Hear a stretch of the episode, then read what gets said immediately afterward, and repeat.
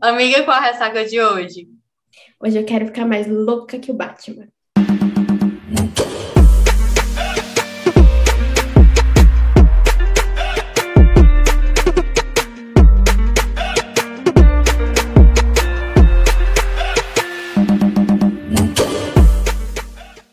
Oi, eu sou a Jolima.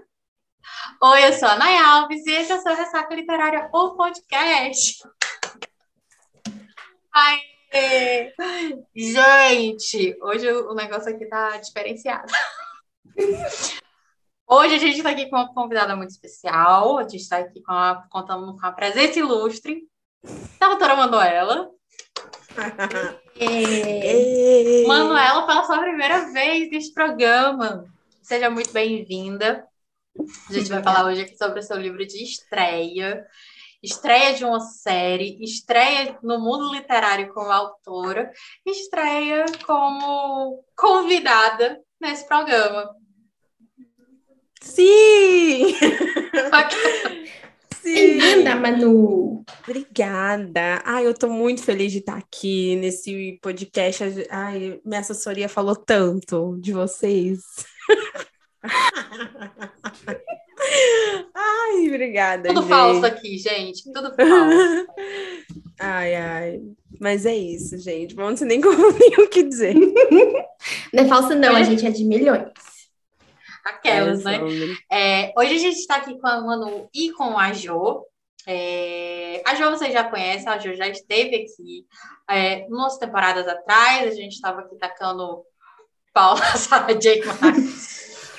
Falando mal.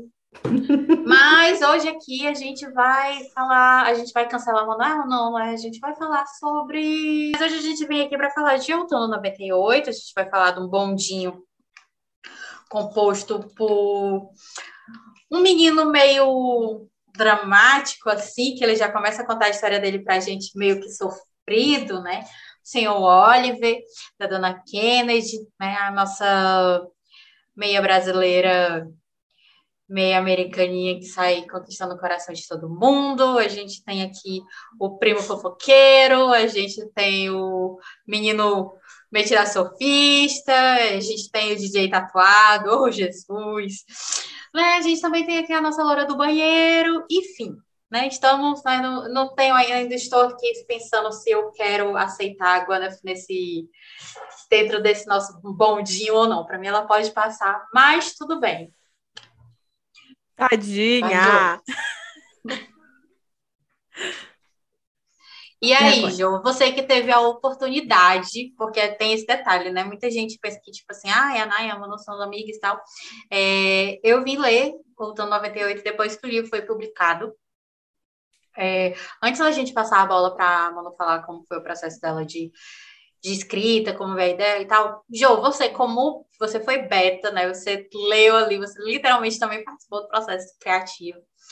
É, como foi essa experiência? Olha, eu entrevistando a Jo já passei a mão.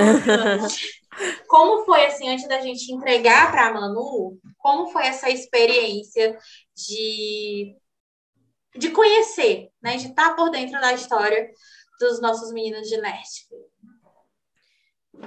Para mim, assim, foi foi profundo. Tipo, eu falo assim, pensando assim, ai, o que eu falaria assim.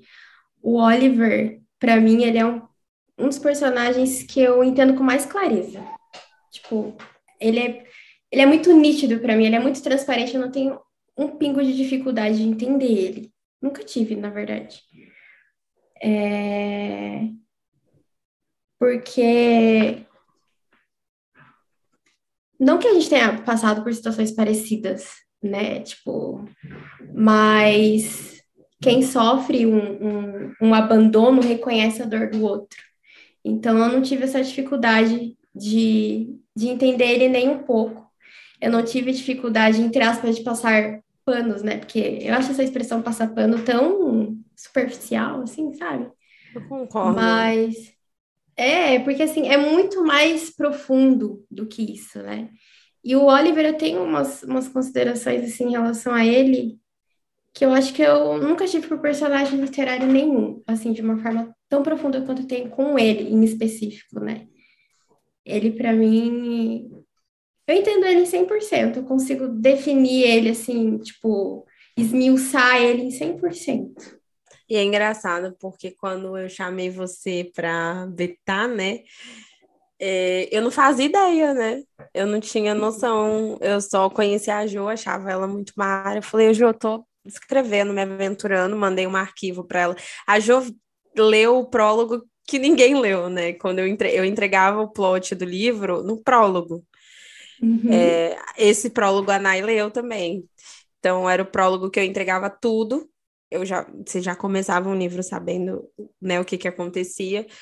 E é, quando eu tive a oportunidade de chamar a Jo para betar, eu não tinha ideia do que estava né, para acontecer.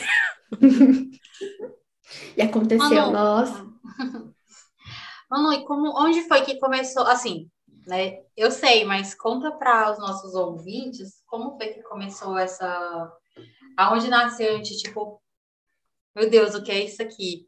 E acima de qualquer coisa, essa é a hora, minha hora da vingança. Por quê? Porque desde que eu conheci Manu, quando tinha uma história tipo de me chamar de doida, porque eu ficava dizendo que eu ouvia vozes na minha cabeça, que os personagens estavam falando comigo, estavam sussurrando no meu ouvido. Aí agora aqui do nada ela fica, calma, Asher. Calma, ele. Aí disse, ai, falam, eles falam. Agora ela tá esquizofrênica tanto quanto eu. Falam muito, que inferno. É que até então não tinha chegado nada, né? mas eu paguei muito a língua. É, como foi? Eu, vi, eu fui viajar e, inclusive, a ideia não surgiu em Nashville. É, eu tive um vislumbre quando eu fui para Nashville, né? Porque eu fui para Nashville hum, acho que no outro ano, no ano anterior estar 22, eu fui em 2021, e eu tinha uma coisa muito forte em mim de, nossa, precisava falar de, de, não de abandono parental, mas para ser um pouco mais claro até com os ouvintes, eu trouxe muito do Oliver. O Oliver tem uma coisa muito de mim, que é o abandono eu não passei por este abandono é, enquanto eu tinha ciência do que estava acontecendo, assim como ele, mas eu não conhecia o meu pai biológico. Eu acredito que até hoje eu não conheço, porque eu sei o nome e a cara, isso não é muita coisa. Então, é, eu, eu cresci acreditando em uma coisa e aos meus 13 anos eu descobri outra.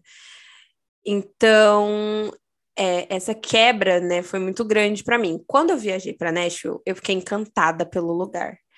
Eu falo para Naya, Naya acompanhou. É, Nashville para mim foi a melhor viagem que eu já fiz. Eu me senti bem naquele lugar. Eu, nossa, foi uma cidade que eu chorei para voltar para casa. Nunca tinha assistido um, um trem daquele, foi doido. E quando eu voltei da viagem, eu falei até pra Nara, eu falei, nossa, depois que eu cheguei, eu tô com uma sensação de que isso vai mudar minha vida. Tipo, eu, eu normalmente choro para pagar coisa. E eu paguei a viagem com um sorriso no rosto, assim. E não era a minha primeira opção ir pra Nashville. A Nayara sabe, essa férias foi conturbada, tinha fechado 300 mil lugares, nada ia. E acabou que eu falei, ah, vou pra Nashville, porque aqui do lado, seis horas de carro, tô lá. E eu não tava esperando nada e foi tudo. Foi uma das melhores viagens que eu tive. E lá eu já comecei a pensar nisso eu já estava envolvida no mundo dos livros e a gente já tinha um podcast, já estava tudo certo. E aí eu fiquei pensando. Já tinha podcast, amiga? Já, né? Não, a gente não tinha podcast ainda, a gente estava só conversando. É, e aí é, eu, eu voltei dessa viagem com muito isso na cabeça e a gente estava com planos de fazer o podcast, ainda não tinha saído, a gente só conversava.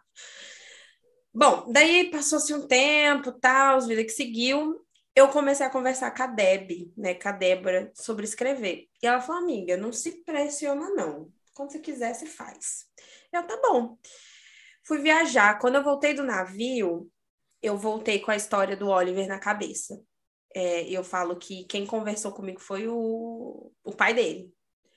O pai dele chegou e falou: Então, gata, eu tenho uma história, olha, fortíssima para te contar. Se te contar, você não acredita no que aconteceu na minha vida. E eu fiquei, meu Deus. É uma família fofoqueira, viu? Não, fofoqueira. Ele contou tudo. quando eu voltei do navio, eu voltei decidida que eu ia sentar e escrever. É, conversei isso com uma amiga também do meio literário, e ela, vamos lá, vamos embora. E ela me deu todo o esquema que ela fazia, é, falou o que, que, o que eu precisava de fazer, se eu precisava de ajuda, e me deu ficha técnica, monta. Eu precisava, porque eu sou lerda. Vimos aí nos stories recentemente do podcast. É, e, e, o meu livro tinha muita volta para o passado, eu ia me perder muito. E aí eu sentei, fiz tudo. Eu sei que no dia, em um dia só, eu escrevi seis capítulos. Eu estava muito é, inspirada. E a história dele foi vindo conforme as coisas iam acontecendo, mas muita coisa mudou de lá para cá, né? Até eu ter o roteiro pronto, muita coisa mudou. Mas a, a, história veio assim. Eu, quando eu voltei, eu voltei de viagem, eu já voltei decidida com a história do, do Oliver na cabeça, e eu sabia que. E uma, uma leitora perguntou: Você já sabia quem era o pai dele? Eu falei, ah, amiga, o pai dele que contou tudo. Eu sabia exatamente. Nunca foi, nunca foi. E isso eu falei pra, pra Jo. Falei, amiga, se você tiver qualquer coisa para me dar palpite, me dê. Mas se você não gostou, tá tudo bem também. Eu sei que é meio difícil mas eu não vou mudar. Não foi? Eu falei, to, eu falei para todas as betas, eu não vou mudar quem é o pai dele. E e era uma coisa que eu estava decidida já. Aí foi isso, foi esse surto aí. O pai contou e eu falei, nossa, mas o senhor, hein? Sem noção total. E, e aí fui escrevendo. Mas desde o começo, era uma série? Não. Eu, era um livro único, porque eu pensei assim. Eu já tinha a personalidade de todo mundo. Eu tinha o Oliver, que era capitão. Eu sabia que ia ter um brasileiro, que era a minha identidade ali, inspirada no meu melhor amigo, Matheus. Matheus não ia jogar. Nem fazia sentido, porque o Matheus não é brasileiro, então ele não pode jogar por time de faculdade se ele não tiver bolsa atlética. E não fazia sentido colocar ele com bolsa atlética, porque ele era produtor musical. E a, a profissão dele já estava decidida o Reese não era nem pela opção sexual dele, mas assim, o Reese era um cara, desde o começo, o Reese era fofo, amigo da Kennedy, que lê, fez literatura inglesa, não ia condizer com a personalidade dele jogar rock. É, jogar rock, jogar beisebol. Aquelas que esquece o tá próprio livro. legal do próprio livro. não foi eu que escrevi, Ghostwriter. E aí, é, não, não condizia com ele jogar beisebol. E o Asher. que caneta. Não. Ai, gente, é normal minhas crises de, de riso, sabe? Fala. Agora compartilha, né, querida? Não, deixa minhas crises de riso só dá, tipo assim, tem um delay, né? Manu errou 30 segundos depois é que eu começo a rir. É. Ai, amiga, não fique, que eu tô Ai, aprendendo Deus, até agora a diferença de Macaé e Búzios, entendeu? Aí. Não, Marrucambu. não tá. Larga a mão. Eu falei com tanta convicção que parecia muito verdade. Aí. Deus. a cara da Jo. Eu não li com o cu, mas parecia muito que eu tinha lido. Ai, que ódio de mim. Eu fiquei com tanta raiva. fiquei indignada por horas.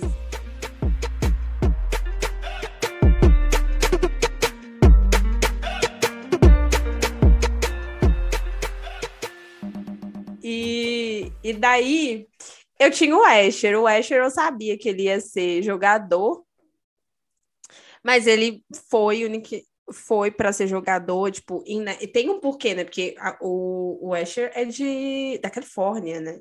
Então, tem um porquê dele ter ido parar em Nashville, justamente na Belmont, jogando beisebol.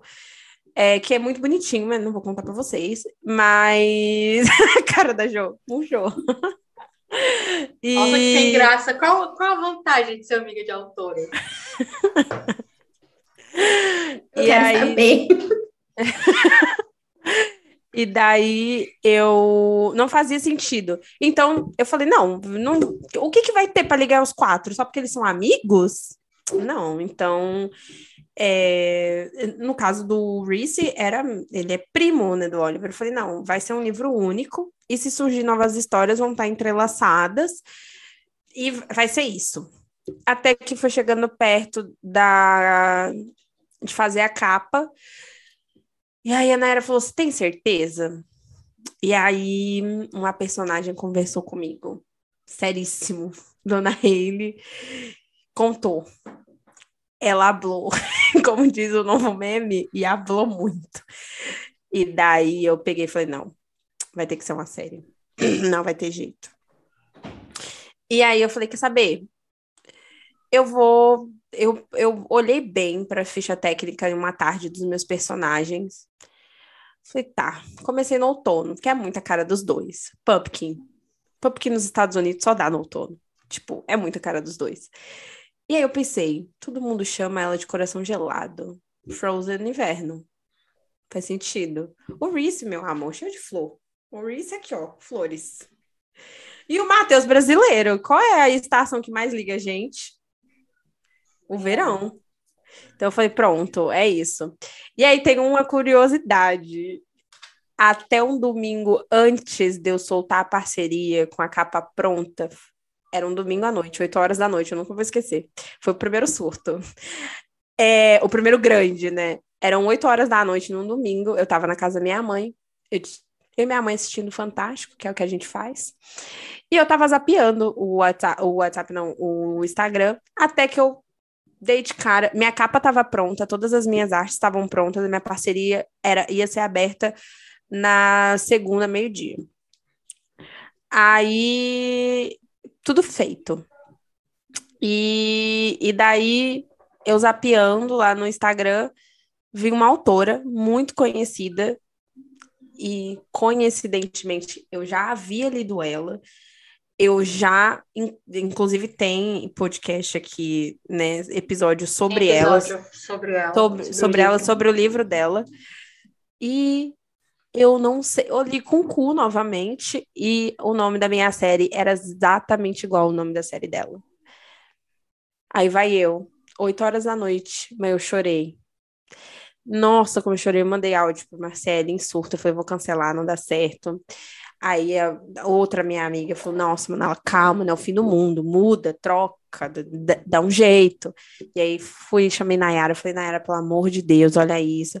E aí, Nayara, amiga, você não tá se sentindo confortável? Eu não vou me sentir confortável, tipo, eu conheço ela, vou me associar, tipo, tem episódio dela. A gente conversou no privado com ela, não, não tem condições. Daí eu não ia me sentir confortável lançando com o mesmo nome da série. Aí a Nayara falou: não, amiga, troca o nome, tá tudo certo. Eu, meu Deus, minhas artes, minhas capas, tudo pronto, tá tudo pronto. O lettering, tava tudo pronto. Ela vai eu ligar pra capista, mandar mensagem, falar: olha, você tem como trocar o nome? Eu troquei. Ou era 11 da noite, no domingo, na minha casa, chorando na cama, pensando que nome que eu ia dar pra minha, pra minha série, que não tinha. Fui pro Google, coloquei estações no Google, é, poemas estações.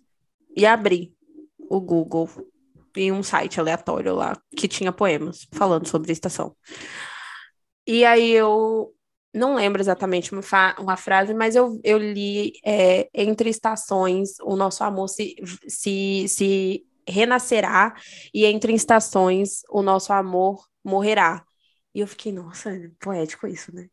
Fiquei, não, tipo, vai morrer e vai renascer. Faz todo sentido, né? E na cabeça da pessoa mais romântica do mundo. E aí foi isso. Aí nasceu o nome da série, nesse caos todo. E não era para ser uma série desde o início, essa era a pergunta, né? Aí e ficou assim, aí mudei tudo de última hora. Não abri parceria naquele dia, passou-se três dias até mudar, trocar todas as artes, trocar tudo, para sair com o nome certo.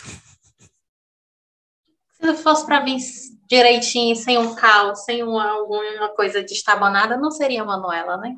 Ai, gente, vocês não têm noção.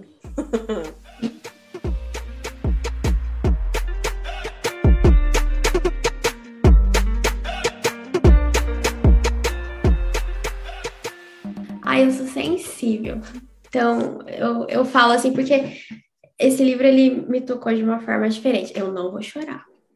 Não, por favor, Não não, chora, não chora. Não vou chorar. Em nome do É. Mateus, não chora. Não vou chorar. É, é, é um livro assim que ele trata de segundas chances e perdão, só que ao mesmo tempo não teve nenhuma primeira chance. Tipo assim, não. E é um livro que trata muito, muito, muito sobre escolhas. Tipo, 100% ele é um livro que trata de escolhas. Independente se você acertou, independente se errou, independente se o personagem escolheu certo, escolheu errado, foi escolha dele. Sempre teve uma escolha. E por que eu tava falando, né, lá no começo com a Manu, eu, eu não gosto dessa expressão. A gente usa muito porque, enfim, é, facilita a vida. Ai, passar panos, vou passar pano, vou passar pano. Não, é mais profundo que isso. Né? É mais profundo que isso. Porque eu cheguei num ponto assim da história que eu amava o Oliver. E daí chegou um ponto da história que daí eu falei, opa, peraí, gatinho, vamos sentar e vamos conversar. Vamos sentar. Aí, o que aconteceu?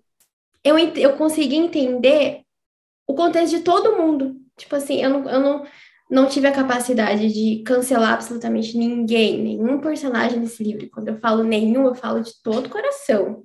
E olha que tentou, mas não conseguiu. Porque. Porque eu falo assim tanto do, do Oliver, dos erros e os acertos. Ele acertou e ele errou. Porque quando você sofre um abandono, né, ou quando você, enfim, o pai e mãe da gente, eu, eu gosto de pensar que eles são os nossos primeiros amores, né, tipo, os primeiros amores da nossa vida.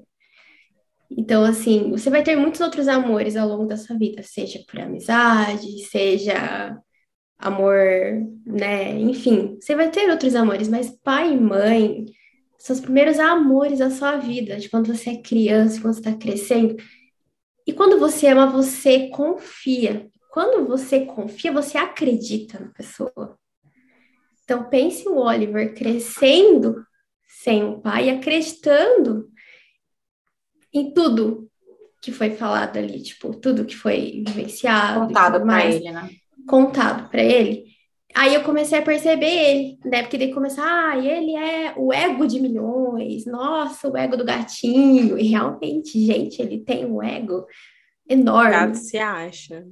Ele se acha, mas ele é, tá? Oliver, eu dou esse ponto para você, tá, meu amor? Você é, você é.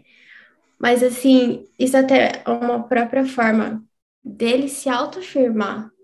Tudo que faltou para ele durante uma vida inteira, porque eu duvido que ele tenha crescido nessas autoafirmações dele, né? Não, eu posso, eu consigo, eu sou tudo isso, eu sou linda, eu sou gostosa, eu sou inteligente, eu vou lá e eu posso fazer tudo.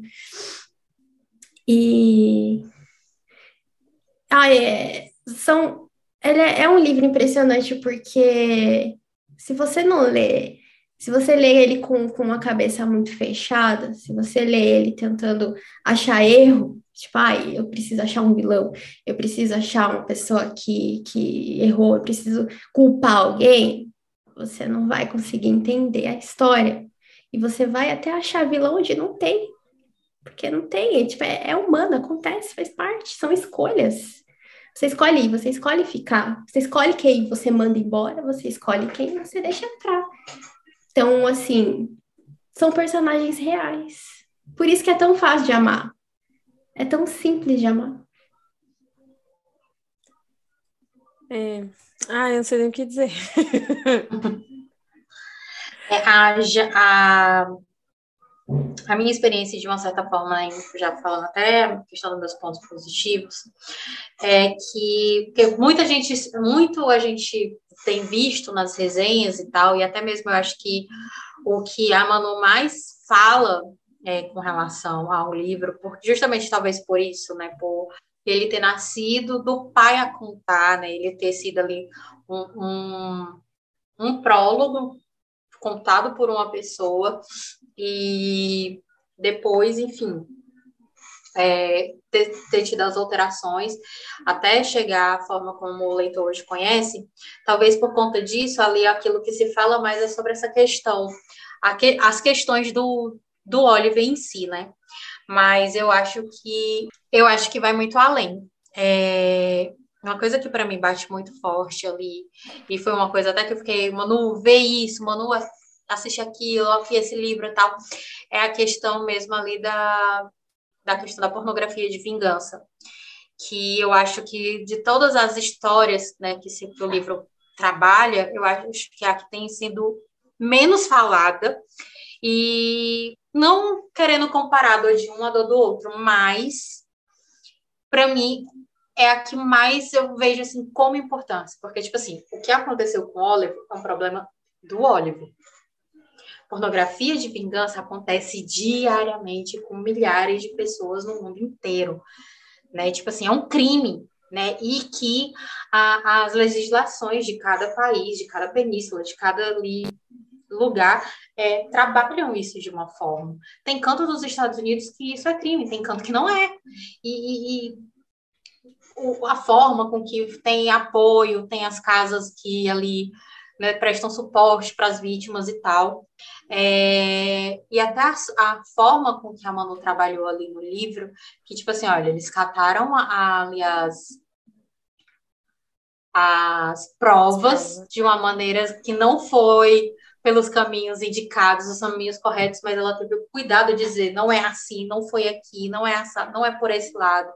Até mesmo porque vale lembrar que a gente estava ali falando da legislação de um outro país. Se fosse aqui no Brasil, a questão é totalmente diferente, né? E outra, se colocar no lugar da Kennedy. Quantas meninas passam por isso diariamente? Não tem. A, a Kennedy ela teve a sorte, a bênção dela ter de estar numa família muito amorosa, uma família que tem ali uma base muito sólida, que prestou esse, esse apoio para ela, né? Tipo um namorado que estava ali, embora com suas próprias crises, mas se colocando totalmente à disposição de cuidar e de não julgar. Da mesma forma, uma rede de apoio, né, um grupo de amigos que esteve ao lado dela a todo momento. Mas quantas outras mulheres no mundo inteiro não têm não a mesma tem. a mesma sorte, o mesmo cuidado, né?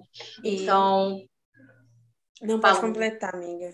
Não, e aí o que eu ia completar é isso, né? Que, tipo assim, a forma com que a Manu trouxe é, foi até uma informação, até um, um, aviso, um alerta, porque muitas vezes quando a gente passa por alguma situação, a gente, ai, deve ter sido coisa da minha cabeça. É, ele não ia fazer isso. Só que a gente não sabe, a, a cabeça de, do outro, a gente não tá dentro. A gente não sabe se a pessoa ali. A, ninguém é bonzinho 100%. Da mesma forma que ontem eu falei né, na leitura coletiva, né? Ninguém é mal 100%, ninguém é bonzinho 100%. Então, tu não sabe o que está passando ali pela cabeça do outro, tu não sabe quais as finalidades.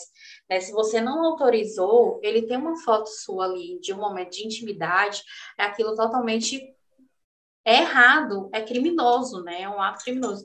E toda a forma com que, até o pós, né? É, que a, a galera né, chegou junto para tratar, para cuidar dela, né, para dar apoio a ela, foi muito responsável, porque às vezes é aquilo que a gente sempre vê nesses vídeos motivacionais da internet. É, muitas vezes, para quem está passando por uma crise depressiva, por a, alguma dependência emocional, não é o tipo, ah, o que, que você tem? Ah, eu tô aqui se você precisar. Não é isso que ajuda. Sabe o que, que ajuda? Você chegar caladinho, segura na mão, faz a pessoa sentir que de verdade você tá ali, sabe, por ela e tudo, para dar um suporte. Não precisa você falar nada, né? Só precisa você se ser, né? Você uhum. se fazer presente na vida da pessoa e tal. E a forma com que o grupo de amigos se portou ali do lado da Kennedy, para mim, eu acho que foi assim, sensacional. A família, tanto dela quanto a família do Oliver, né, no completo, né, tipo, o Reese e os pais, até mesmo o Charles colocando ali à disposição como advogado, né, para auxiliá-la e tal, e até mesmo para chegar junto na escola, porque, infelizmente, isso também é algo que acontece em qualquer lugar do mundo. A pessoa, por ter um cargo, por ter um dinheiro, ter um benefíciozinho a mais, né? Então, eu acho que isso para mim assim foi talvez tenha sido o que me chamou mais atenção, porque eu já sabia do pro, pelo do plot do Oliver por conta do prólogo. Mas e eu lembro que eu tentar não dar spoiler. Eu lembro quando eu eu li a primeira vez, aí eu tipo, mano, isso aqui tá errado. É, então é isso. É, talvez por eu já saber a questão dele, a dela me chamou mais atenção, a dela eu fiquei mais, né, tanto que eu lembro que talvez por ter mais essa empatia com a história dela, eu lembro que quando a gente chega ali naquele momento, né, que é justamente essa viradazinha que a gente começa, tipo, olha, calma, baixa a bola, gato, não é assim. Eu fiquei, tipo, não, tava tudo indo bem demais. Eu não acredito que eu vou ter que. Eu gostei de um. um... Querido, você tá sendo merda, vou ter que chamar de perto. Né? Sim. Mas até a forma com que depois, não sei ele se regenera, né? Mas a gente, ele, a forma com que ele se comporta depois, a gente consegue ver que ali foi realmente algo fruto da, da nem, não que justifique, tá? Que isso fique bem claro. É, mas a gente se colocando no lugar dele, a gente entende que aquelas atitudes foi fruto da dor que o gato já vinha acumulando, não é nem passando, né? ele já vinha acumulando por muito tempo. Sim, e só um adendo sobre esse negócio da Kennedy. É, quando eu escrevi, né, eu escrevi baseado nas leis americanas, é, e principalmente do estado de New Jersey, que era onde eu morava e era onde eu tinha conhecimento como buscar e falar com, com advogado local e tudo mais. Eu tirei muita dúvida com, com pessoas que eu conhecia e que, que eu tinha abertura para falar sobre. É, e o que, que acontece? Lá é crime você compartilhar e você ter essas fotos, mesmo que é, a pessoa tem, sei lá, um exemplo, o casal quer fazer uma estripulia, se gravam. Se isso ainda existir depois de, sei lá, a menina falar, ah, apaga e não apagou, é um crime. É, então, não deixa de ser. e a, a, a Kennedy, né, ela fala isso, que não importa se ela estava dormindo, se ela estava alcoolizada, se eles tinham um namoro ou se era só ficante. Ele não tinha o direito sobre o corpo dela. Então, é só esse adendo mesmo, que o livro é baseado, é baseado não, né? As consequências que ele sofre é baseado na, nas leis do, do estado de Nova Jersey, nos Estados Unidos, que era onde eu morava na época. Então, é, eu passei isso. Porém, algumas coisas que o Charlie mesmo fala são das leis brasileiras. Então, de ter pena de, de, de prisão, isso está no Código Penal, é, é, um, é um, um artigo que tem dentro do artigo de extorsão, existe um artigo, um, um adendo, né, que se chama sextorção, que é quando há, é, no caso ele não chantageou a Kennedy, ele, né, mas no Código Penal Brasileiro existe essa, essa categoria que é de quando ex-namorado, mas é a pornografia de vingança, a pessoa usa de, de fotos que ela tem da época que você né, tinha confiança dela para te extorquir de alguma forma, isso também é previsto em Código Penal. Então, é, eu fiz um, um, bem bolado dos dois. O que não dava para mim ali naquele momento era realmente deixar ele sem é, uma punição. Eu queria mostrar que aquilo tinha consequência. É grave, tem consequência, né? Exatamente. É, é, isso aí que quando falou, é, para mim vai bem dentro até das notas que eu coloquei no meu livro, que às vezes você tem, é, você leitor, né? Nós, leitores, a gente tem que tomar, às vezes a, as autoras estão tratando ali de um determinado assunto, e aquilo ali vai servir mais para te dar um alerta. Não necessariamente que aquilo ali seja um manual de regra de dizer que, ó, é, aqui isso acontece assim, assim, assim, né? Como lá no, nas minhas notas eu coloco, aqui não é um manual para dizer como funciona para você conseguir ou passar por tal coisa. Mas aqui é para te dar um aviso, te dar um alerta, se informa, né? Dá um, um, um Google, né? Pergunta, né? Uma delegacia mais próxima, uma coisa assim. Hoje em dia, né, já existem delegacias e, e é, instituições que são próprias para essas questões de crimes é, na internet, né? Crimes virtuais e tal. Então, impunes, a gente sabe que não ficarão. E o principal de todos, né? É, a vítima nunca é culpada. A vítima é a vítima, é vítima, né? Tipo, não é culpada. Não há nada que justifique isso. Não é pelo seu corpo, não é a sua roupa, né? Tipo, nós somos livres, ou teoricamente deveríamos ser, né? Então, você é, é vítima e não culpada. Sim, e o que eu quis passar também ali naquele, porque isso me, me questionaram isso. É, ah, mas ela não conta para eles em nenhum momento o que, que aconteceu, ela só conta pro Oliver e pros pais.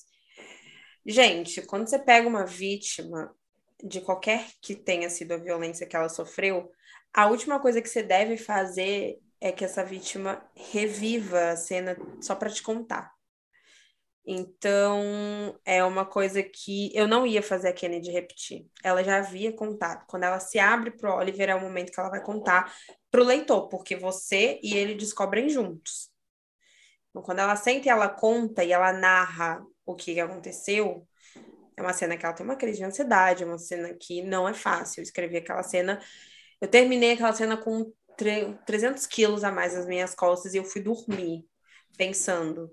E é, eu tive todo um cuidado para chegar até ali, para poder fazer as coisas acontecerem do jeito que tinha que acontecer. E ainda assim, ela contou superficialmente.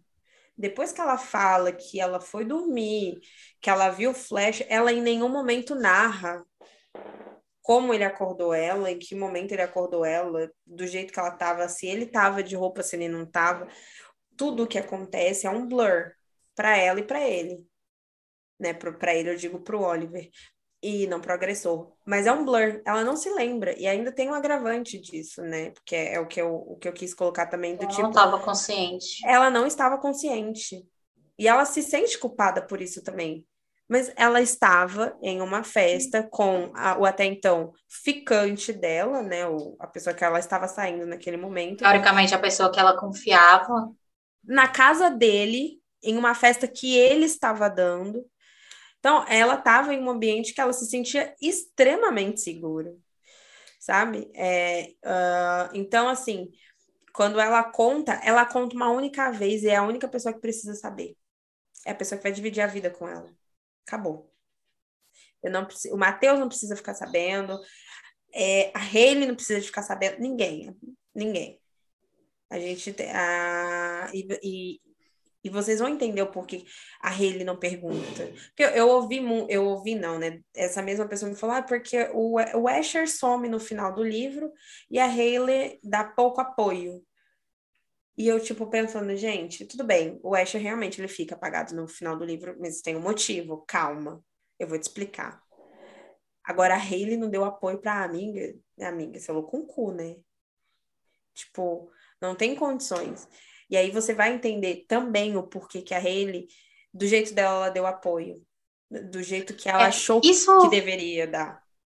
Isso, em teorias, é a atitude normal que um ser humano deveria ter, de respeitar ali o momento de dor que o outro está passando.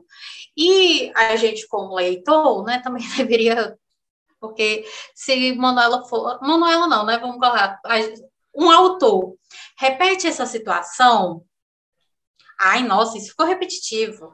Qual a necessidade de narrar tudo isso de novo e a gente passar a sofrer tudo isso de novo? Não sei Exato. o quê. É, então, é aquele tipo da coisa. Quando você leva uma queda, você vai ficar, tipo, cutucando aonde está ferido o tempo todo, só para você ficar se relembrando da dor? Você não vai, pelo contrário, você vai o quê? Você isola o lugar que foi machucado para justamente tentar que ninguém encoste naquele lugar, para você não voltar a sentir aquela dor. Porque aí já parte pelo aquele pressuposto de ser humanos apenas parem. É. Mas é que as Complicado. pessoas elas têm, elas têm uma tendência, assim, tipo, pelo menos a maioria, né? De que, ai, se você não conta é porque você não confia, né? Tipo, ai, tipo, se você não conta para mim é porque você não confia em mim, porque você não tem, tipo, uma relação muito boa comigo. Meu, a gente tá falando da melhor amiga dela. Isso também, né? né? Então, assim, E tem aquela coisa assim, ai, você precisa falar, você precisa desabafar, você precisa confiar. Não, não, opa, ponto, Isso. não é bem assim. Não, e é o que a, a Kennedy fala. Também. Gente, eu tô, eu tô sangrando. Ela fala isso. Eu tô sangrando. Eu não, eu, vocês não estão vendo que eu tô sangrando. Não é o suficiente. Eu preciso falar. E a gente parte também do pressuposto além da linha temporal do livro. Quando o livro começa, isso já tem acontecido. A Hayley pode muito bem já saber disso, porque foi ela que acudiu a amiga. Tá entendendo? Eu não preciso repetir, narrar detalhe por detalhe o que, que aconteceu quando eu cheguei em casa, com que roupa eu tava, como eu fui tomar banho, o que que tinha, o que que não tinha dentro dos meus canais. Você tá entendendo? Então, tipo, ali é, é, de fato que já é muito complicado a gente narrar um processo desse. A gente, assim, né? É um autor narrar um processo doloroso, é, graficamente, de forma responsável e, e, não tem como. Realmente tem que ser. A gente tem que, a gente tem que optar, né? Ou detalha ou se, é, e faz os querer de uma pequena minoria, ou a gente age com responsabilidade e principalmente obedecendo ali e tendo aquela sendo fiel à narrativa que a gente se propõe a fazer. É Exato. É, é. E o que a a Jo falou do, do Oli também, é muito isso, assim. Acho que as pessoas, a gente vem numa crescente muito grande. Eu senti isso quando eu tava escrevendo o Oliver. Tipo, ai, ah, ele é muito fofo, ele é muito incrível, do nada, pá! E eu fiquei, caracas, nem eu tava acreditando no que eu tava escrevendo. Não é possível, baby, não. E é isso. E, e daí, quando a gente vê né, essa, essa, essa coisa do Oliver, eu recebi não, eu não vou falar que foi uma crítica, porque a pessoa foi extremamente é, educada comigo, mas foi uma das primeiras resenhas que entrou com duas estrelas, assim, então a gente nunca esquece. E a pessoa falou, ah, é porque ele é um homem de 25 anos, imaturo. Amor, eu não sou uma mulher com 25 anos e o Oliver não é uma, um homem de 25 anos. Com 25 anos você tá fudido 25 anos, você tá naquela fase que sua carreira talvez ainda não tenha vingado, porque assim, vamos comparar com a maioria, sua carreira ainda não tá vingada, você mora com os pais, a sua vida amorosa às vezes não tá 100%, você, às vezes tem gente ainda na faculdade ou que não decidiu o que fazer. 25 anos é a idade, para mim, pelo menos, é a idade do caos. Você não sabe como você tá, em que planeta que você tá. No caso dele, ele estava terminando a faculdade, vivendo o rolê da vida dele, que era ser jogador e ser ele, que não, não tinha nenhum trampo. E, e, e, era isso. Ele não tinha. O Oliver não tem responsabilidades além de fazer provas e jogar. Que não, ele não, não é um homem. Eu não considero o Oliver um homem. Ele aprendeu e amadureceu a duras penas. Depois que ele que ele vê e que ele entende que o perdão é necessário para você conseguir viver, pelo menos em harmonia, e que ele passa por tudo que ele passou, que ele engole o orgulho dele, que ele procura a, a Kennedy uma segunda vez, né? Que na verdade é a primeira, porque ele não dá uma chance para ela.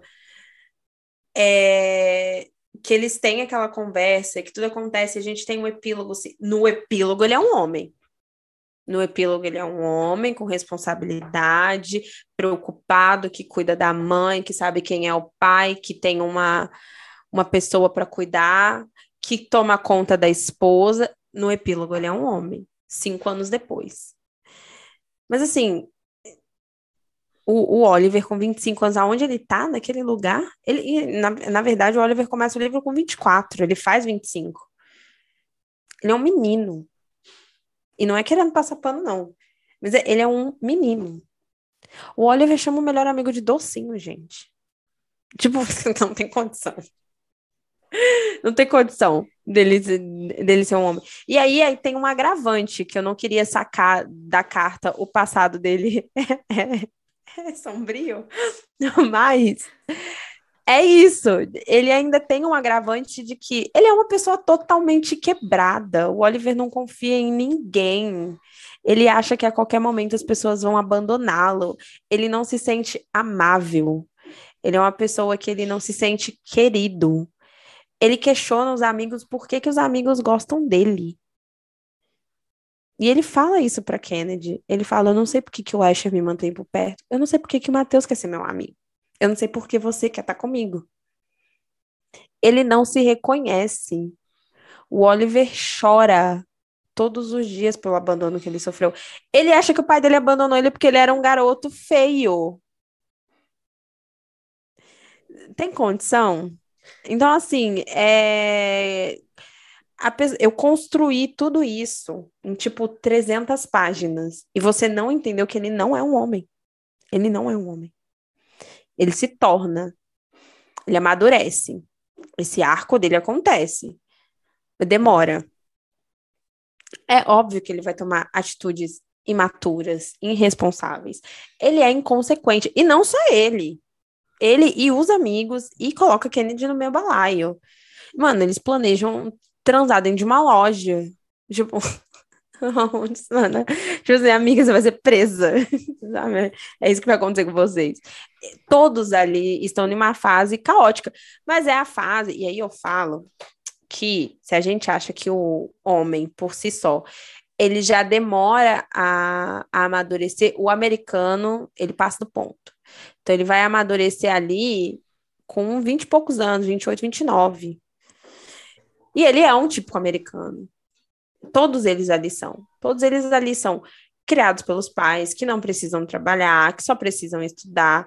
Os que não moram com os pais moram em uma casa que são bancadas pelos pais, porque o dinheiro do Oliver vem da bolsa dele e quem sustenta ele é o tio. Ele fala isso, que quem paga o cartão de crédito dele é o tio. O Matheus, um pouquinho já no final do livro, a gente descobre que o Matheus é um puta de um playboy. A Kennedy tem uma vida financeira estável. A Hayley é rica. O Asher, vocês estão preparados para o Asher. O Asher, inclusive, quem o, o, Mate, o Oliver fala que quem, quem comprou e reformou a casa é o Asher. Por isso que ele fica com a suíte. Então, assim, você virar para mim e falar que o, o Oliver não entendeu as atitudes do Oliver porque ele é um homem de 25 anos, eu não consigo aceitar. O Oliver não é um homem. Quando o livro começa, ele não é um homem, ele é um menino. Assim, bom, é, é o meu ponto de eu aqui defendendo a minha cria, mas é isso. Eu acho essa fala assim, tipo, ai, ele não é um homem, eu acho uma fala tão insensível, porque isso a gente vive quando a gente tem uma certa idade, tipo assim, ou oh, você, ó, se esperta, você já tem tantos anos, você ainda vai ficar chorando por causa disso, que, desse trauma que você passou, engole isso, vida que segue, tipo, né, tem que amadurecer e tal. Gente, eu acho isso de uma insensibilidade tão grande, tão grande, e assim, não é só o Oliver, a Kennedy, ela é uma, uma personagem extremamente insegura, que também tem problemas com confiança. Então, assim, você junta duas pessoas, né, que, que basicamente têm essa mesma essência da dor, aí você quer falar que, tipo, exigir que eles amadureçam por conta da idade, sendo que muitas vezes nem a gente consegue lidar com as nossas Exatamente. próprias questões. Exatamente. É que nem a comida de rabo que eu dei ontem no grupo, né? É muito fácil a gente julgar o, a situação lá da, da Marina com os pais, né? Mas se a gente parar para pensar, quantos de nós não tem pais exatamente iguais, né? Se não é o nosso, é o da amiga, é o da vizinha. Então, tipo, Sempre tem um conhecido de um conhecido, né? Exatamente. É, é, é, é porque realmente a gente é, lê para fugir da realidade. da realidade. E quando a gente encontra a realidade igual à nossa, choca. É, chega machuca. a ser desconfortável, né? Sim. Exatamente. Gera o desconforto. Isso. E assim, Exatamente. outra coisa também que eu já queria. Ai, já tô rebatendo aqui avaliações aqui. Mas é outra coisa. É porque assim, eu vou rebater esses dois pontos. Eu falei dessa daí que me incomodou, que falou que o Oliver era um, um homem de 25 anos e que ele é, foi maturo. Essa eu discordo. E na mesma. Ô, filha, tem homem de 40 que tem comportamento de 10. Então, né? E, e aí, eu nem vou falar da menina que falou que ele era perfeito demais, uma amiga. Ele nasceu da minha cabeça, eu sou perturbada. Você acha que. Tipo... É, mas outra coisa, quando vocês leem e tudo mais, é, eu dei uma atenção muito, muito especial para a questão da, da Kennedy ser é, metade brasileira. Em nenhum momento eu estereotipei a Hayley. A Hayley não a Kennedy. Em nenhum momento eu fiz isso. Ela cita o funk, e eu cito o funk como uma exaltação do mercado. Eu falo que o funk é marginalizado porque é. Inclusive, ela defende o ritmo. A, Re, a Kennedy, ela simplesmente. Eu tô falando Kennedy. Uh,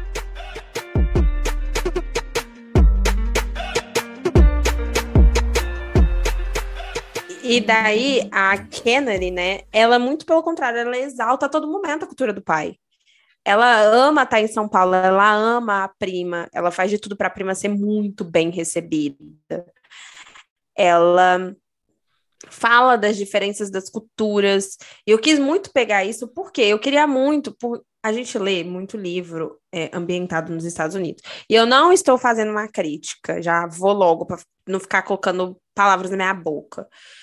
É, a gente lê muito livro ambientado nos Estados Unidos, mas eu sinto que nenhum deles tem a cultura americana. A cultura americana. Eu, eu, eu fiz questão de ter a cena do Ação de Graças, porque eu cansei de ler livro com Ação de Graças, falando que Ação de Graças é só uma janta. E não é. É um dos feriados mais importantes que eles têm.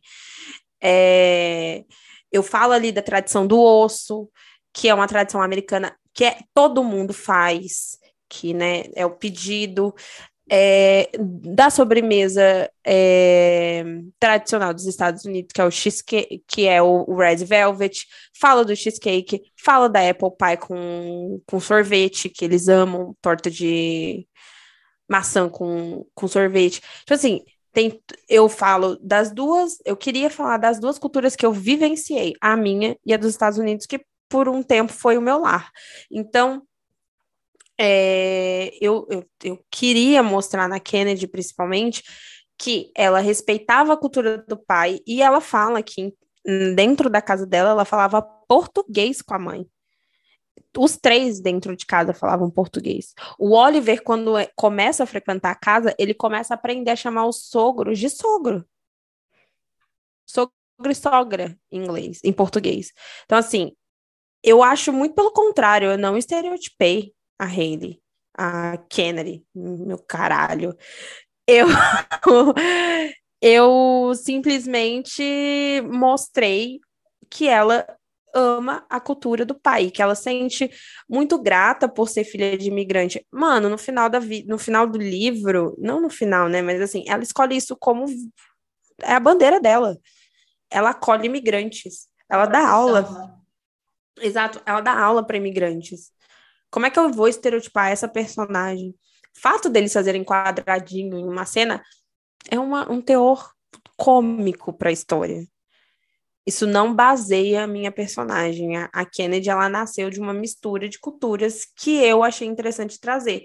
De... Até mesmo porque você tira ali pelo fato de que nessa, nesse momento específico, ela não está fazendo nem sequer para sensualizar, ela está fazendo para ensinar e, de, e até fala, né, que todo mundo tá rindo da forma desengonçada com que o Reese tá lá fazendo com ela. Exatamente. Ele já desistiu, tá lá todo suado, porque até ele já desistiu de, de, de requebrar os cambitos. Exatamente. Então, assim, nada tem a ver com sexualização, sabe? Uma, um dos doces favoritos dela é brasileiro. Ela fala que ela tem costume de ajudar a mãe a trocar os móveis de lugar, porque isso, de fato, é um, um costume brasileiro. Lá, raramente você vê as pessoas trocando os móveis de lugar. É, tanto que o Oliver cita isso. O Oliver entra na casa dele e ele fala isso, que todas as coisas continuam exatamente no mesmo lugar desde que ele era criança. Então, assim, são coisas que eu deixei nos pequenos detalhes. Se você não conseguiu pegar, I'm so sorry for you. Mas é, tá lá, tá escrito. Eu não mudei nada. Então, isso é uma Mas das. sabe que é, vou passar um pano para a leitura do, do, da avaliação e puxar meio que a orelha das colegas. Às vezes é porque a gente já está tão acostumado a ler superficialmente esse tipo de, de informação, que quando a gente lê algo mais informativo, a gente acha que está errado, que é diferente.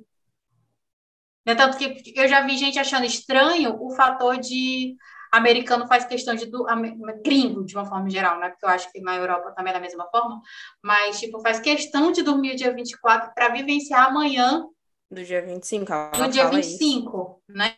E, e, tipo assim, se um, um, um auto nacional coloca que eles jantaram dia 24, ninguém vai nem se tocar. Por quê? Porque a gente não tem o costume de ler a realidade, né? Tudo muito sem não, pesquisa, às vezes, na grande maioria das vezes, né? Sim, eu sentia muita falta. Por exemplo, no meu livro tem o Halloween.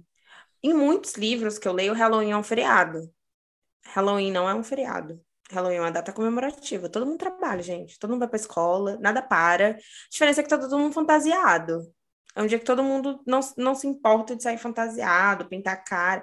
Você vai ver que nos mercados, é, em qualquer estabelecimento que você for, as pessoas estão de fato fantasiadas, as crianças vão para a escola fantasiada, quem tem aula na faculdade vai para a escola, vai para a faculdade fantasiado, tem os trotezinhos deles, à noite tem baladinha, assim, é um dia normal. Se cai no domingo, ok, ou em um sábado.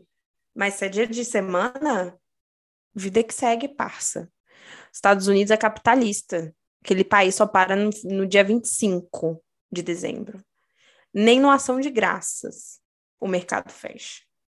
Então, assim, é, eu, eu sentia muita falta de quando eu lia, porque eram, é, eram livros ambientados no país onde eu estava morando. E eu ficava, gente, isso não condiz com a realidade. Nossa, eu li um livro que a menina pega o táxi em Nova York com dois minutos na rua. Eu falei, gente, que Nova York é essa? Estacionou no centro. Falei, gente, que horror, comprou a rua, só pode. Nova York tem espaço nem pro rato passar. Então, é. Não, do Romeu. É, tadinho do Romeu, não tem espaço para andar na rua. Aí, porque é isso, Nova York é um caos, sabe? Então, assim, eu acho que fal... Ai, faltava mostrar um pouco. Ai, nossa, a cultura americana é rica? Não é. Mas o que, que é a Jô tá rindo? Falou do Romeu, deu gatilho. Falou né, do Romeu, ela perdeu, ela perdeu a estribeira. Tô nervosa. Tô até vermelha a poga. É verdade. Então, assim, é... a cultura americana é rica? Não é, sabe? A americana é tudo arrombado. E eu já falei, esse é meu lema. Mas é... a cultura independente de ter muita cultura ou não, eu acho importante que eles tenham costumes deles. E isso era importante estar no Devem ser assim. respeitados, né? Eles fazendo certo ou não, eles têm que ser respeitados. Exatamente, exatamente, exatamente. Então, o Ação de Graças é sempre a última quinta-feira do mês, de novembro. No outro dia, é, a tradição é sempre a gente tem o Thanksgiving e depois o Black Friday, que é na última sexta-feira de novembro. E, e aí, assim, eu li às vezes os livros, ah, era só ação de graças. Não é, gente, tipo um feriado que para o país, pra, e só existe nos Estados Unidos. E tem e dentro do, do, do feriado, eles fazem 300 mil coisas. É importante ver o, a final, não a final, né? Mas tem um jogo importante, normalmente, da NFL, que é do futebol americano, que eles param para assistir. Então, eles não têm costume de assistir TV enquanto jantam. Isso é um costume tradicionalmente brasileiro. Eles sentam na mesa e eles jantam. É um costume americano.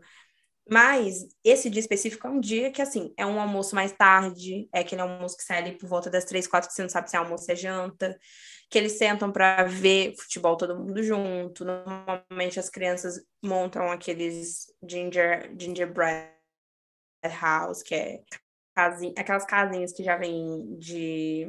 Biscoito. De pão de ló, que isso, de biscoito que já vem no formatinho da casa. Normalmente lá eles vendem essas caixas no Dollar Tree, tipo, é um dólar, assim. Você não come aquilo, né? Mas as crianças brincam, e aí vem aquele chantilly zoado, pra você já, as crianças mesmo colar, vira mais um arte-ataque do que, de, de fato, o um negócio pra você comer.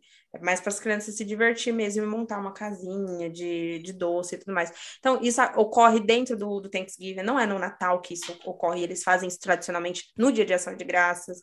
Então, assim, quando eu resolvi trazer a diferença das duas culturas, eu queria mostrar isso, sabe? Que ela respeita a cultura do pai, tanto quanto ela respeita a cultura da mãe, e tem o combo aí dos melhores dos dois mundos. E eu acho que eu exaltei mais a nossa do que a deles, né?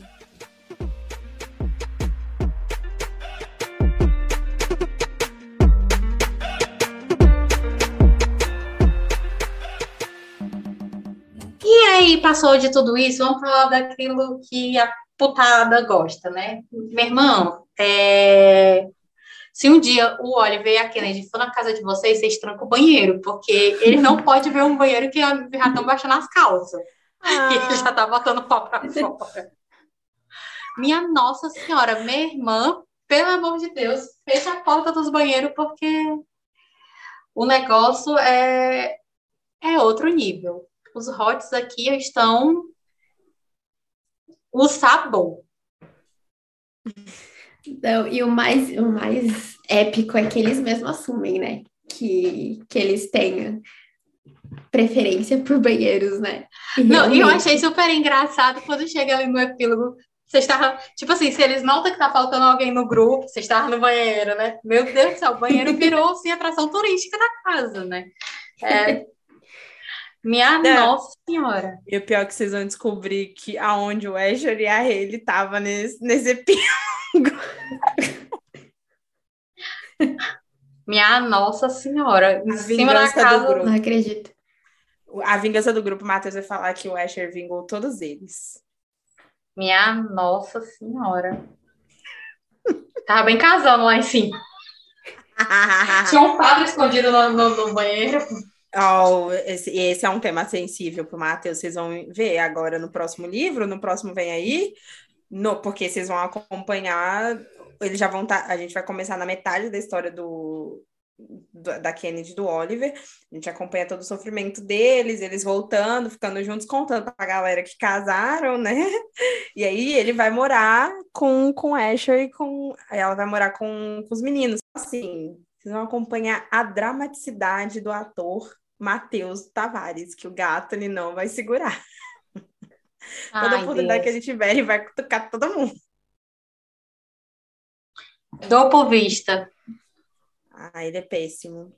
Mas e aí, vocês gostaram do Hot? Que bom que vocês gostaram. Ela tá sem vergonha. Ah, a primeira vez eu tava muito nervosa para escrever um hot, porque assim, ler é diferente, né, gente? Eu tava com medo de, sei lá, não ficar, não, não ter graça. Não sei. Primeira vez que eu escrevi, eu fiquei tensa. Acho que vai dar bom, né? Algo, para alguma coisa deve ter prestado esses anos de faculdade no Kindle. Não ficaram ótimas, né? Tipo, se você tava com medo, saiu o que saiu, imagina quando você se sentia à vontade. Quando você, o, problema, o problema vai ser esse. No dia que você se sentir à vontade, então o, o bicho vai pegar. Não, olha, são, são hots excepcionais. Mas, assim, falando de um, de um hot, porque assim, né, a gente tem que enaltecer o hot, né? Aquela cena, falando do meu favorito, né, que todas as cenas são épicas. Mas, gente, aquela cena do Oliver chegando em casa, né? Ah, vamos sair, não vamos? E eu, bora, bora, gatinho, você não vai precisar sair. E é, ela só de sobretudo, meu Deus do céu. Aquela cena é Olha, muito boa, né?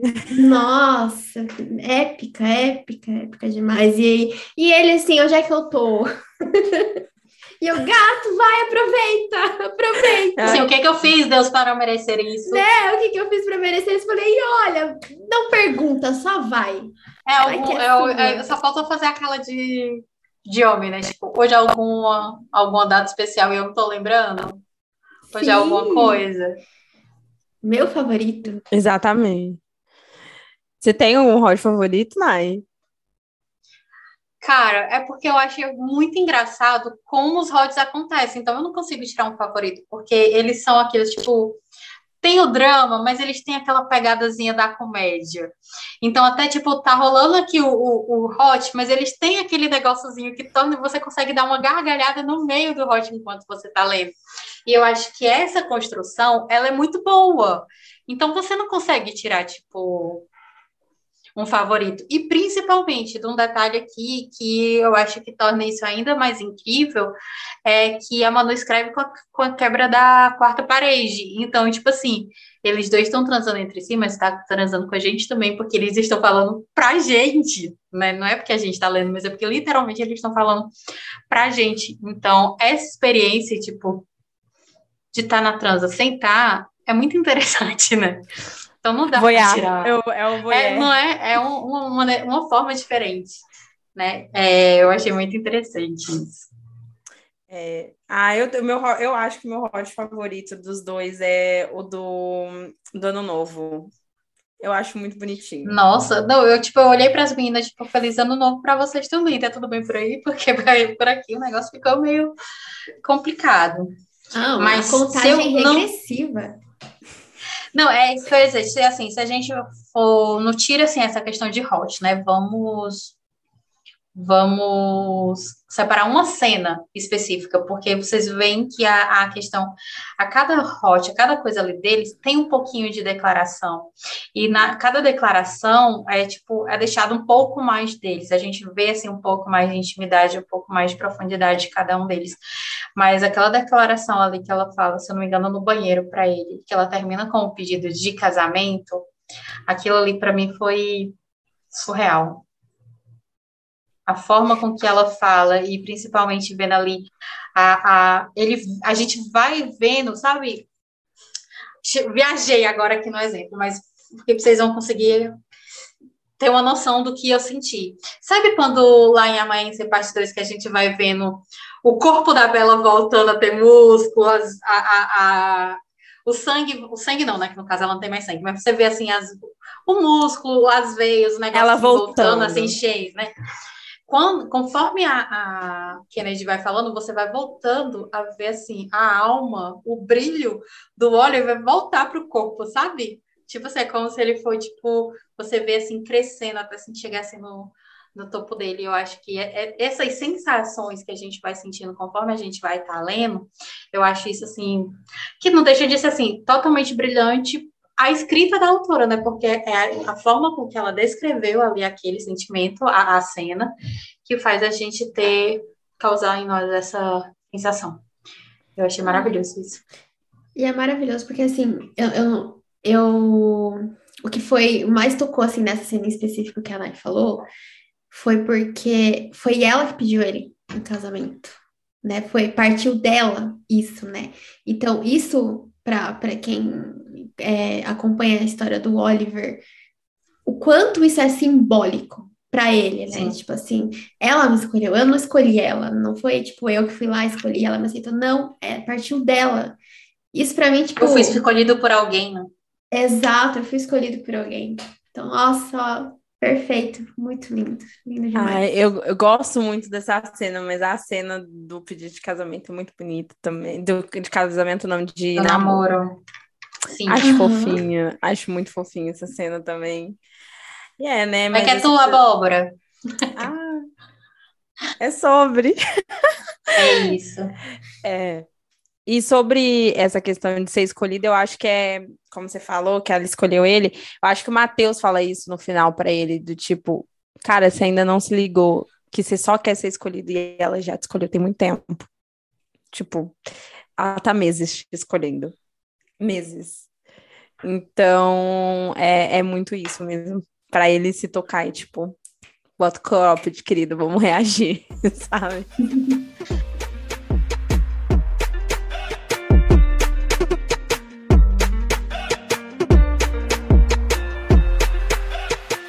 Vou, vou ler a sinopse. Nossa história começou com intensidade e uma combinação que tinha tudo para dar certo, confesso. Eu me tornei obcecado por ela, não iria mentir. Kennedy Elizabeth Figueiredo me fazia sentir coisas que eu achava que já não conseguiria. Ela foi a emoção no meio de toda a razão que criei para viver. Ela foi o meu maior erro e ao mesmo tempo o maior acerto de todos. Ela foi meu coração desde que nossos olhares se cruzaram. Hoje ela não é mais nada. Hoje ela não passa de uma memória boa, emoldurada no maldito porta-retrato que ainda mantenho na cabeceira da cama. Não sei se para me punir ou me lembrar de que não devemos confiar em ninguém. Ela me tomou tudo. Arrancou sem dó o pouco que me restou e o fez sem sequer se esforçar. Ela me estilhaçou. Durante aquele outono, eu tive dois dias marcantes e um deles perdi meu coração. No outro, essa parte do meu corpo parou de bater, até ela retornar. Mas já era tarde demais. Eu jamais a daria uma segunda chance. Bom, isso era o que eu pensava.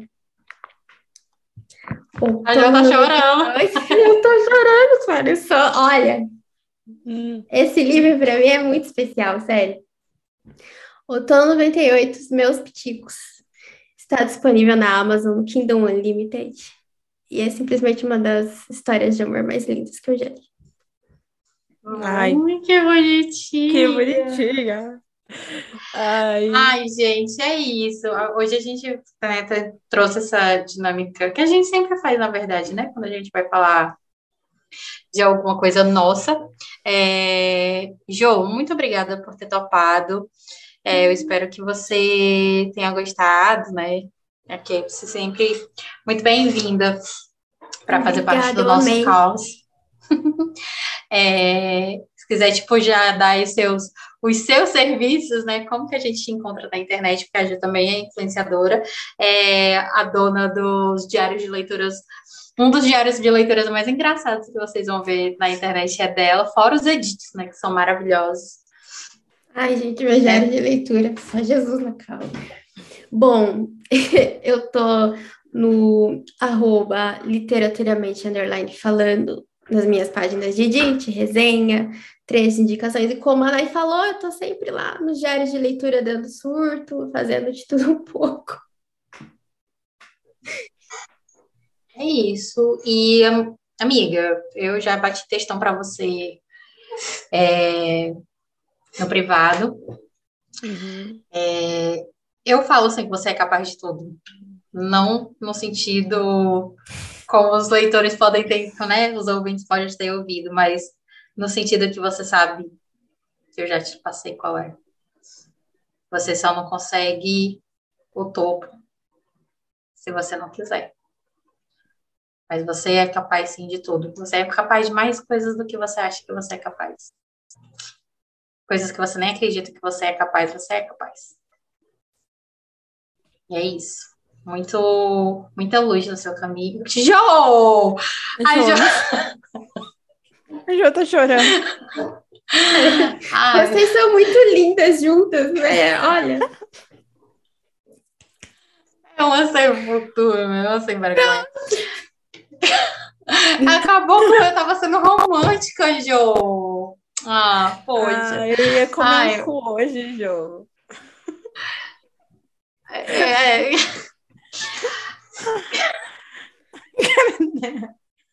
Ai, continua, tava bonito. Ai, ah. Eu já estraguei, Ai. que eu sou zero delicado. Ai, amiga, é isso. Né, que o seu caminho continue a brilhar, que você conquiste todos os seus objetivos, muitas páginas lidas, muitos leitores conscientes, deixa os doidos para lá. E é isso. O céu é seu, o limite é seu, o universo é seu. Ah, obrigada, amiga. Ai, gente, obrigada, obrigada, Jo, por estar aqui, topar, falar com a gente, Sempre. panfletar. E aí, agora eu vou entrar no modo apresentadora e falar: não deixem de fazer a lição de casa de vocês. Quer seguir o podcast aqui nas redes sociais, arroba ressaca o podcast, tanto no Twitter, Instagram e TikTok. E aqui no, no, no, Spotify, não deixe de ativar os sininhos e clicar em gostei. É muito importante também que você é, avalie aqui para você avaliar. Você precisa ter ouvido pelo menos dois episódios. Então, não deixem de avaliar o, o nosso podcast de 0 a 5, quanto você acha que a gente merece. Eu sempre acho que a gente merece 5, mas deu quanto você é, puder e quiser. E não deixe de compartilhar, joga aí no, nos grupos de leitura, é, compartilha com a família.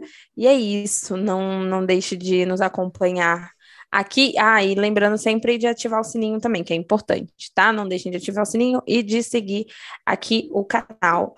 Bom, é isso. Ah, outra coisa mais do que nunca, né? Por favor, PDF é crime, né? Crianças, então não compartilhamos PDF, repitam comigo, nós não compartilhamos PDF. Então, é, a gente compra, né, pelo valor que está disponível na Amazon, ou a gente faz a assinatura do Kindle, que às vezes está por R$1,99.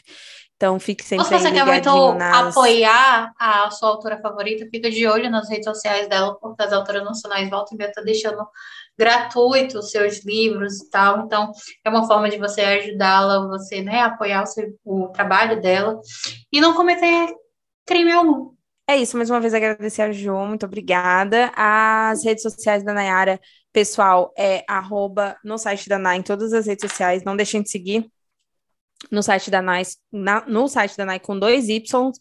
E a gata também já lançou aí Amor Marginal. Não deixe de baixar, de avaliar, de curtir, porque o livro está um surto. Lá no, na nossa link no, no Instagram, tem também o grupo de leitura coletiva que a gente tem do Ressaca, que é um grupo de leitura e também um grupo para vocês ficar mais próximos da gente, que a gente chega lá, conversa, compartilha, dá várias risadas e fala um pouco do nosso dia a dia. Então, é isso. Não deixem de clicar se você quiser essa proximidade com a gente também. Obrigada, gente. Obrigada por vocês estarem é nesse horário e topar falar do meu livro comigo. Obrigada. Beijo, gente. Beijo. Beijo.